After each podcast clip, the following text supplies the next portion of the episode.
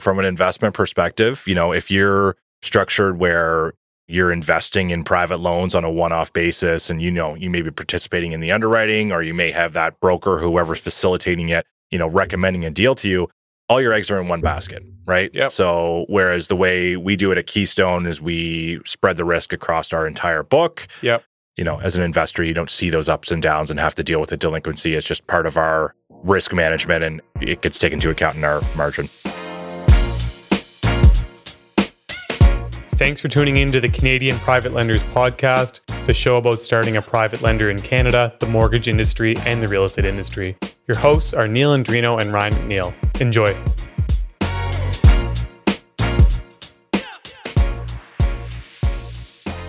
Okay, episode 17, the Canadian Private Lenders Podcast with your host Ryan and Neil. Neil, how you making out, man?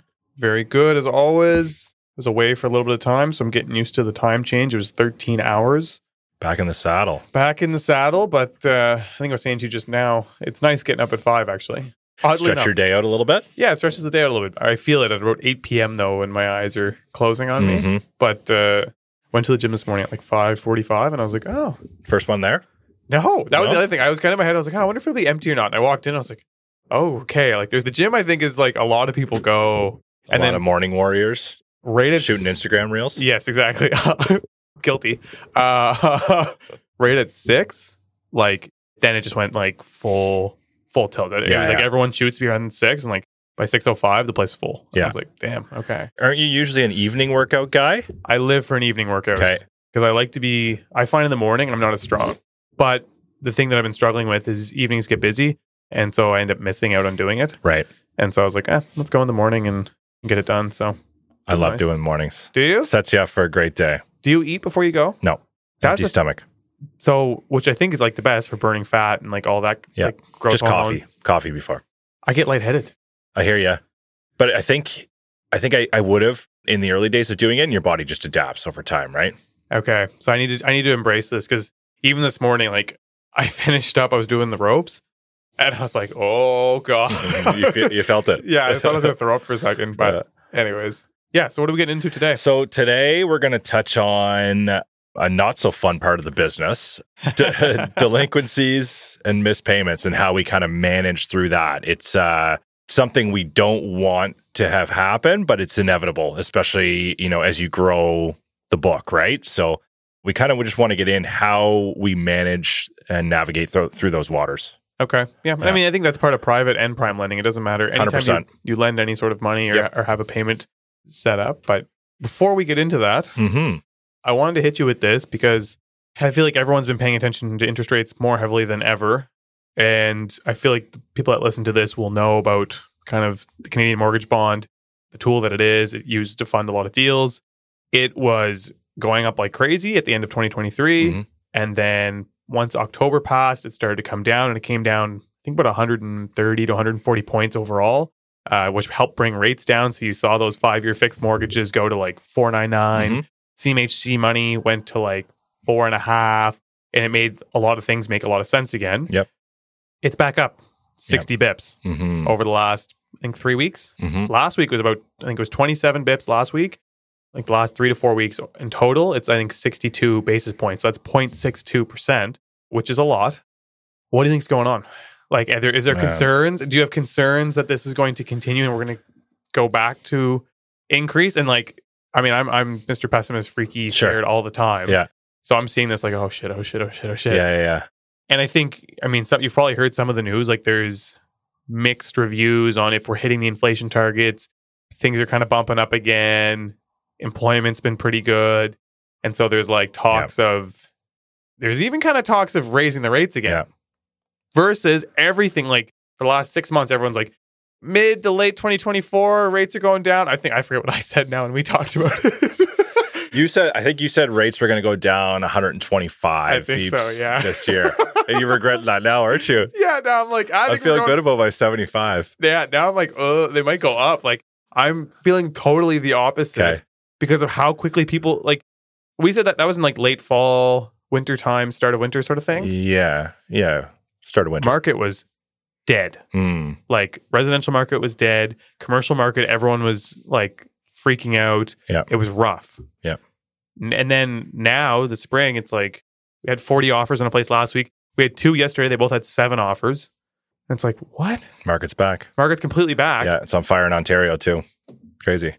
Okay, so just go back to your point. I'll make a bold call here. Okay. I'm going to say 0% chance rates get raised at any point Whoa. this year. Whoa. 0% chance. And Give I'll me tell some you why. background. So, yes, like there's a lot going on, a lot of negativity now, job numbers, you know, what was expected. But I think if you kind of read between the lines with from Tiff, like Yeah. he's he's kind of hinting like the policy is working for, on inflation. It's just the shelter costs are continuing to drive that up, right? Okay. I think if you strip that out and look at things, like it has settled down quite a bit. yeah. I think we're going to wait longer to see rate cuts. yeah. I think I said, you know, June, July initial rate cut. I probably still hold to that. It probably won't be like a 50 point cut anymore, It'll probably be 25. Yeah. But I'm going to say 0% chance Really? rates get raised this year. 0%. You don't think he just like slaps everyone real quick, just like puts it up 0.25 or 0.15 Sneaks it in? just to be like, No. no, no. everybody chill Yeah, out. don't mess for a sec." around. It's just like we're following course here. I need you guys to help me with this, which means stop spending like lunatics. Yeah. And just wait. You know, it's No chance. like, no chance. okay. All right. You can put a bet on that. This is not financial advice. Do not follow the do not follow this. But Yeah. okay. all right. Yeah. You just think they're gonna hold for a bit longer. I I, I, can think see so. Yeah, I think so, right? Because, you know, a lot of these changes they've made in the past haven't fully impacted the market yet, too, right? So I think Yeah. you're going to see, I guess, some common sense through that. But, uh, well, what do you think? Do you think it could bump up again, Mr. Pessimist? that. I kinda do. And I try and like that's how I like to run and do everything is in my head, like is the worst case possible. And so I'm like, all right, I'm planning as if rates are gonna go up this year now. And I'm like, I wanna play that card. I don't wanna get into the idea of maybe they're gonna come down. So I'm like, part of me thinks that potentially they could if the impact because the other thing that I think is there's a ton of, as everyone likes to say, dry powder on the sidelines. Sure. They've they've also said on the flip side of like general consumers, like there a lot of them are, are tight. There's also a a big portion of the market that has a ton of capital sitting aside that's been waiting for this moment because the last three, four years have been so good. A lot of experienced investors, big investment firms, and, and even small investors have been chalking cash aside to prepare to make a move for when there is a downturn. Yep. Which, if there isn't one, or if people are being like, oh shit, here it goes again, and they start putting more capital into the market, it's going to just keep running, which ultimately then they're going to be like, all right, we need to raise rates because clearly it wasn't enough Yeah. impact. Also, all the conspiracy YouTube videos that I watch, when they show the historical timelines for like the last 150 years, Mhm. god damn, they always like they like overlay it Yeah. with previous market corrections and stuff. And it's like there was like the rate growth, and then there's always like the little blip down, Yeah. and then it's just like ballistic to the moon Right. with more rate growth. And so I don't know. I- Like I said, I am definitely a pessimist in that sense. And so I'm just a little bit nervous that there might be more to come. I don't know. Yeah. And despite my bold claim that it's not happening, anybody who's looking and considering a variable rate mortgage, it wouldn't hurt to bake that in, you know, yeah. in the odd chance that it did happen. yeah. but it's not going to happen. Last point I'm going to make too. That's Sure. I just I just remember this. What this is my other item. Ray Dalio. I'm sure you've heard of him. Multi-billionaire business. Yeah. Yep. He's got a, bu- a couple different books. I find them. I like them. They're good. Very successful investor. He talks about some of his kind of best wisdom and where he's learned the most is looking at history. And he meets with a lot of historians Mm, like financial historians, and that's where he's seen the most like predictability within the marketplace. And he said he kind of bases a lot of his investments, hedges, and trades on that kind of a thing. So then when Sure. you go back and look at the history, that's where I'm just spinning a bit. But anyways, I'll leave it at that. I don't know what's going to happen. Nobody really does for sure, I guess. But uh, temporarily, rates are back up a little bit. Yep. So Good stuff.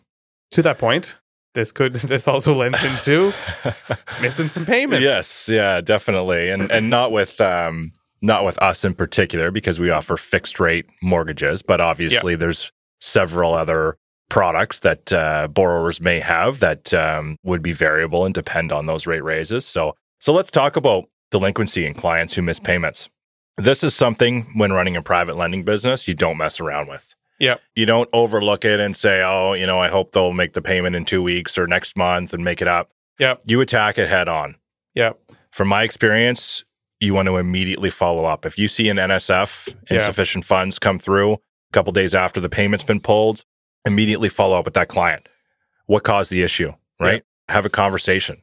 And I don't want to say nine times out of 10, but very often there's a story there, right? There's a reason why. And they'll say, well, you know, I had something go on in my life, but I can make this payment a week from now or two weeks from now. And sometimes it's just a mistake too, right? So maybe their bank account changed or you got Yeah. some misinformation on closing and the first payment bounced because you had the wrong account on file, right? It could be as Yep. simple as that sometimes. But you don't want to wait around for two or three months for things to pile up. You attack the issue right away Yeah. and you work to solve it. it never gets any better once if they're missing one and then you stack another one it's the same with when you're putting money out like if someone's asking for money in advance it's almost impossible for them to get back to that regular schedule Yep. to that point what do you find like having seen this obviously for years what was the most common reason like is it typically like people need another week or two typically people need another week or Yeah. two Yeah. I'd say typically it's people just need to create some sort of payment plan because of the way their funds come in. And, you know, Mhm. historically, we've had way back in the day, I think we had payment dates on like whenever the deal closed. That was insane. Like a lot of banks operate that way, where say if your mortgage closed on the 13th, you pay on every 13th of the month after that, right? With Perfect. us and pra- exactly, we want to be as efficient, streamlined as possible. Highly recommend this for anybody operating a, a private lending firm. Either do twice a month where Yeah. you take payments on the first and the 15th, or just do once a month. And Yeah. we just do once a month on the first. It's super clean. You get all your payments coming in that date, you handle it once a month. banks are kind of lax now i find where they let you choose the date Yep. which is kind of nice It is kind of nice. I mean, I guess they've got more capability or technology or whatever it is to to manage Yeah. that and you know maybe it's better for their cash flow to have cash coming in on a Spread daily out. cycle or or spread out throughout the month. I don't Yeah. know. But in terms of running a private lending operation, you want to be as efficient and streamlined as possible and not require, you know, those additional headcounts just to process monthly payments. Yeah, because then it becomes a check. If you have like 15 different days that comes in, you 100%. have to make that check. It's like, oh, do we NSF anything today? Do we do this? You Yep. know what I mean? It's, it's something that becomes an extra Exactly. task. Exactly. So, like I said, you know, the most common thing we see is someone, you know, their paycheck's coming next week or whatever, right? Or they've got some other transaction closing and they'll have money to cover that payment and the next payment or whatever it might be. But if they can't make a payment on that first day or whenever their payment's supposed to come out, implement a payment plan with them. Okay. Yeah. So say we're going to agree to this. We're going to sign off on it on an email, but have a conversation with them first and say, you can't pay today, but you're telling me you're going to pay in four days, or you're going to pay half the payment now, and then you're going to pay half of it a week from now, right? So come up with that payment, get it in writing, and implement that going forward with that particular client. Would you typically get them to like e transfer, drop off a check, or would it just be that you set up a new set of withdrawals? Yeah, we would typically we do you know direct deposit from their accounts, so Yeah. we would just likely pull that again unless Okay. it was some sort of external arrangement. We prefer to keep things as efficient as possible, so we don't want to get into like taking checks and stuff like that on a one-off Yeah. basis. It's just inefficient again. Yeah, adds Right. complexity and adds complexity yeah, yeah understood. and time so the payment plan is critical to deal with it right away and i'd say the vast majority of delinquency we deal with is dealt with at this stage probably 90% of any delinquency i've seen in the past gets dealt with at this stage should just nip it in the butt right away Yeah, kind of going back a step on this too, like to the underwriting. I know we're going to have Zach on here in a couple, uh, probably a couple episodes, but uh, and we'll we'll dig more into this. But we put a lot of time and effort into confirming basically the character of the client, Yeah. and their ability to repay. Right, like if we have a client who legit like goes NSF on their first payment, like we did something wrong, yeah, right? Unless there's like I said, it was a a wrong account or something like that yeah. like if it was a legit NSF, it's just like, okay, we probably shouldn't have done this deal. That's a major red flag if you get hit with it right away. it's usually more so like private lending's intended to be short term, six, 12 months, maybe 24 months. Like Yeah. it's that client who gets stuck and can't pay you out. Yeah. And two, three years down the road, they start to run into problems. And do you typically find that that once it happens once, there's more? Oh, yeah. Yeah. It becomes a trend. Yeah. 100%. And that's a, just another reason to address it head on right away when it happens. Mm. So once someone does that, like what happens? Do you do? Is there times where there's no response, can't get a hold of the client? Mhm. Yeah. Is that Gr- more frequent? Well, I would say not more f- necessarily more Not frequent, frequent, but like, is it- but it does happen for sure. And if you don't get a response from the client, it needs to be escalated, right? So basically, if you reach out by email, phone, whatever, and you don't hear anything back over a period of time, our process has typically been as soon as they miss that second payment, Yeah. you institute some sort of legal demand, right? You send a legal demand to them and saying basically, you've got 10 days to respond and come up with a payment plan or repay this, or we could start the enforcement process if need be. So that's if they've missed two payments in a row. Correct. Got it. Okay. Correct. Yeah, we wouldn't do it after one payment, but Yeah. it's more like the non-responsiveness from the client that would be a, a big flag that okay, there's a risk here that this is going to start to snowball. And it does so quickly. hmm because two payments already is a huge percentage of the loan. Yeah. and so it get- and it gets very costly on cash flow. Hundred percent. Yeah, it's a burden on the business. We got to continue paying investors regardless, right? So, you know, depending on your structure, your investor might take that hit too, right? So, if they're on that given deal and your client's missing payments for a couple months in a row, they're probably going to get spooked and you know be less likely to invest in the next deal. Yeah, yeah, that, that you can't have that happening. Interesting. And so, is there any more frequency within commercial or residential, or is it very much like a case? Like I'd say what you cl- said, you were looking for things in the underwriting that Yeah. was a telltale. Like what would someone? Past credit issues, so Yeah, I guess that's, you know, yeah, I guess that's a whole- that's the number one predictor for sure, which is why we're much more weary of those deals. Yeah. And those would be deals where we would only consider in like an urban setting, highly marketable property with multiple avenues for exit strategy. And and by that I mean a B lender would lend there, all A Mm. lenders would lend there, credit unions will lend there type thing. And there's a Additional exit. marketability if they had to sell the property as Yeah. well, right? So but you know, typically in general, we like to avoid those people with credit delinquency, severe credit delinquency in the past, unless there's a really good avenue to to make it work for them. hundred percent. Yeah. So now they've missed two. Mm. You've sent the letter. Yeah. What is that?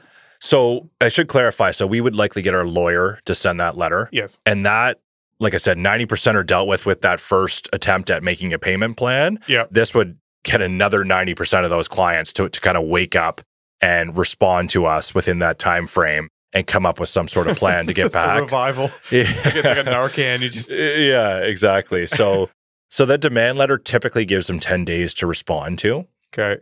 And then at that point, if they don't respond within 10 days, we can actually start the enforcement process, right? That's actual to- foreclosure. Exactly, to foreclose on the loan. And uh, at this point, we would, I think some businesses might handle it internally in some ways in terms of the communication. But at that point, we would hand this off to our lawyer who's going to handle the enforcement of the They file. ran through. Exactly. And then they're fully engaged. Basically, we stop kind of communicating with the client at that point and say, you know, refer to our lawyer in this scenario until we're, you know, caught up in full and, and there's a plan to to repay. And at that point, a client still technically has an opportunity to Oh yeah. clean themselves up, but there's going to be no opportunity for them to renew the loan when the time. Likely not. I mean, it, it really it always depends on the scenario. You want to help your clients, you know, achieve their goals and move out and, you know, ideally retain their property or or sell their property and use the the proceeds to get their next property or rental.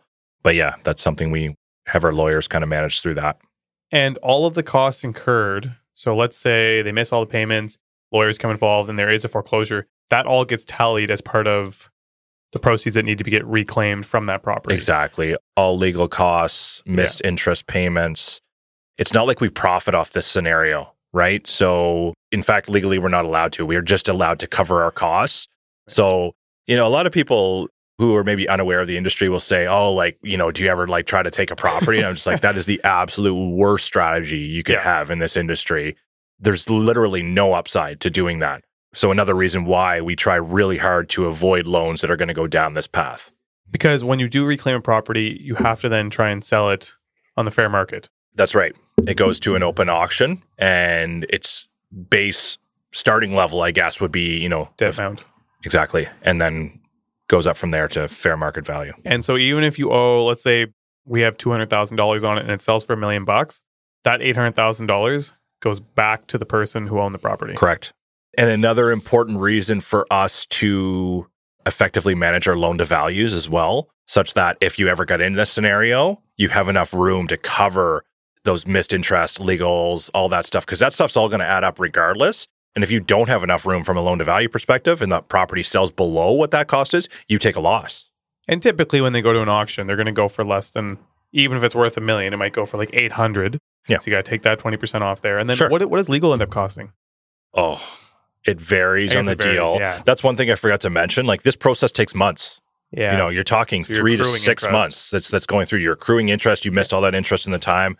I'd say legal, if I had to guess, ranges twenty to forty thousand dollars on an average file. wow. Oh yeah, That's where, and that's again where l- smaller deals become a lot less appetizing. hundred percent. Because if the house is only worth 200 grand, Yep. even if you're only at 20% loan to value, Yeah. your expenses to get the thing back, Yep. plus the discounts, all that could Absolutely. quickly suck that up. Yep. Damn. Yeah, that's why it's a different market out here in Atlantic Canada too, right? Versus you know some of the the average price points in Ontario, BC, and Alberta being you know Bucks. seven hundred thousand to a million dollars. Yeah, Yeah. exactly, Interesting. Yep. Well, best thing to do here is just don't have that happen. exactly. Let's just avoid it.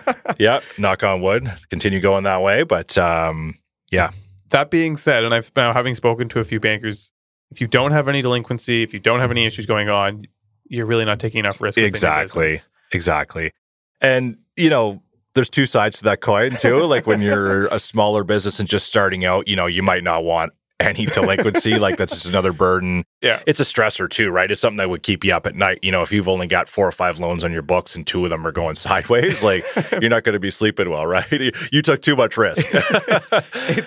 But four percent's the target Uh, typically. Two to four percent. Well, I'd say that's a reasonable target. You know, Yeah. I'd more so target two. Yeah. Yeah. You know, like what our bank delinquency rates are like 0.1 or 0.05, right? So, not that we're, you know, we want to be in that same ballpark, but, you know, anything 5% plus, I'd say it is a problem and you got to tighten up. Exactly. And so if you only have ten loans out and one goes sideways, you're at ten percent already. Exactly. So, exactly. yeah. For Yeah. your first So, you couple keep of it years, clean. Yeah. It, uh, For you wanna- sure. You want to keep that zero. But yeah.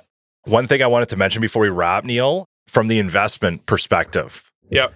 This is another reason to diversify, kind of just what we were talking about, right? So, from an investment perspective, you know, if you're structured where you're investing in private loans on a one off basis and you know, you may be participating in the underwriting or you may have that broker, whoever's facilitating it, you know, recommending a deal to you, all your eggs are in one basket, right? Yep. So, whereas the way we do it at Keystone is we spread the risk across our entire book. Yep.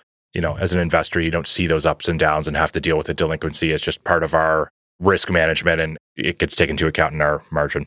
hundred percent. Yeah, and I'll just to double down on that, like having spoken to people who have done direct private lending, I mean, obviously, there's all the stress and headache of doing the underwriting, finding the placement, and dealing with clients that they have to take on that we would take on and would eliminate it for them.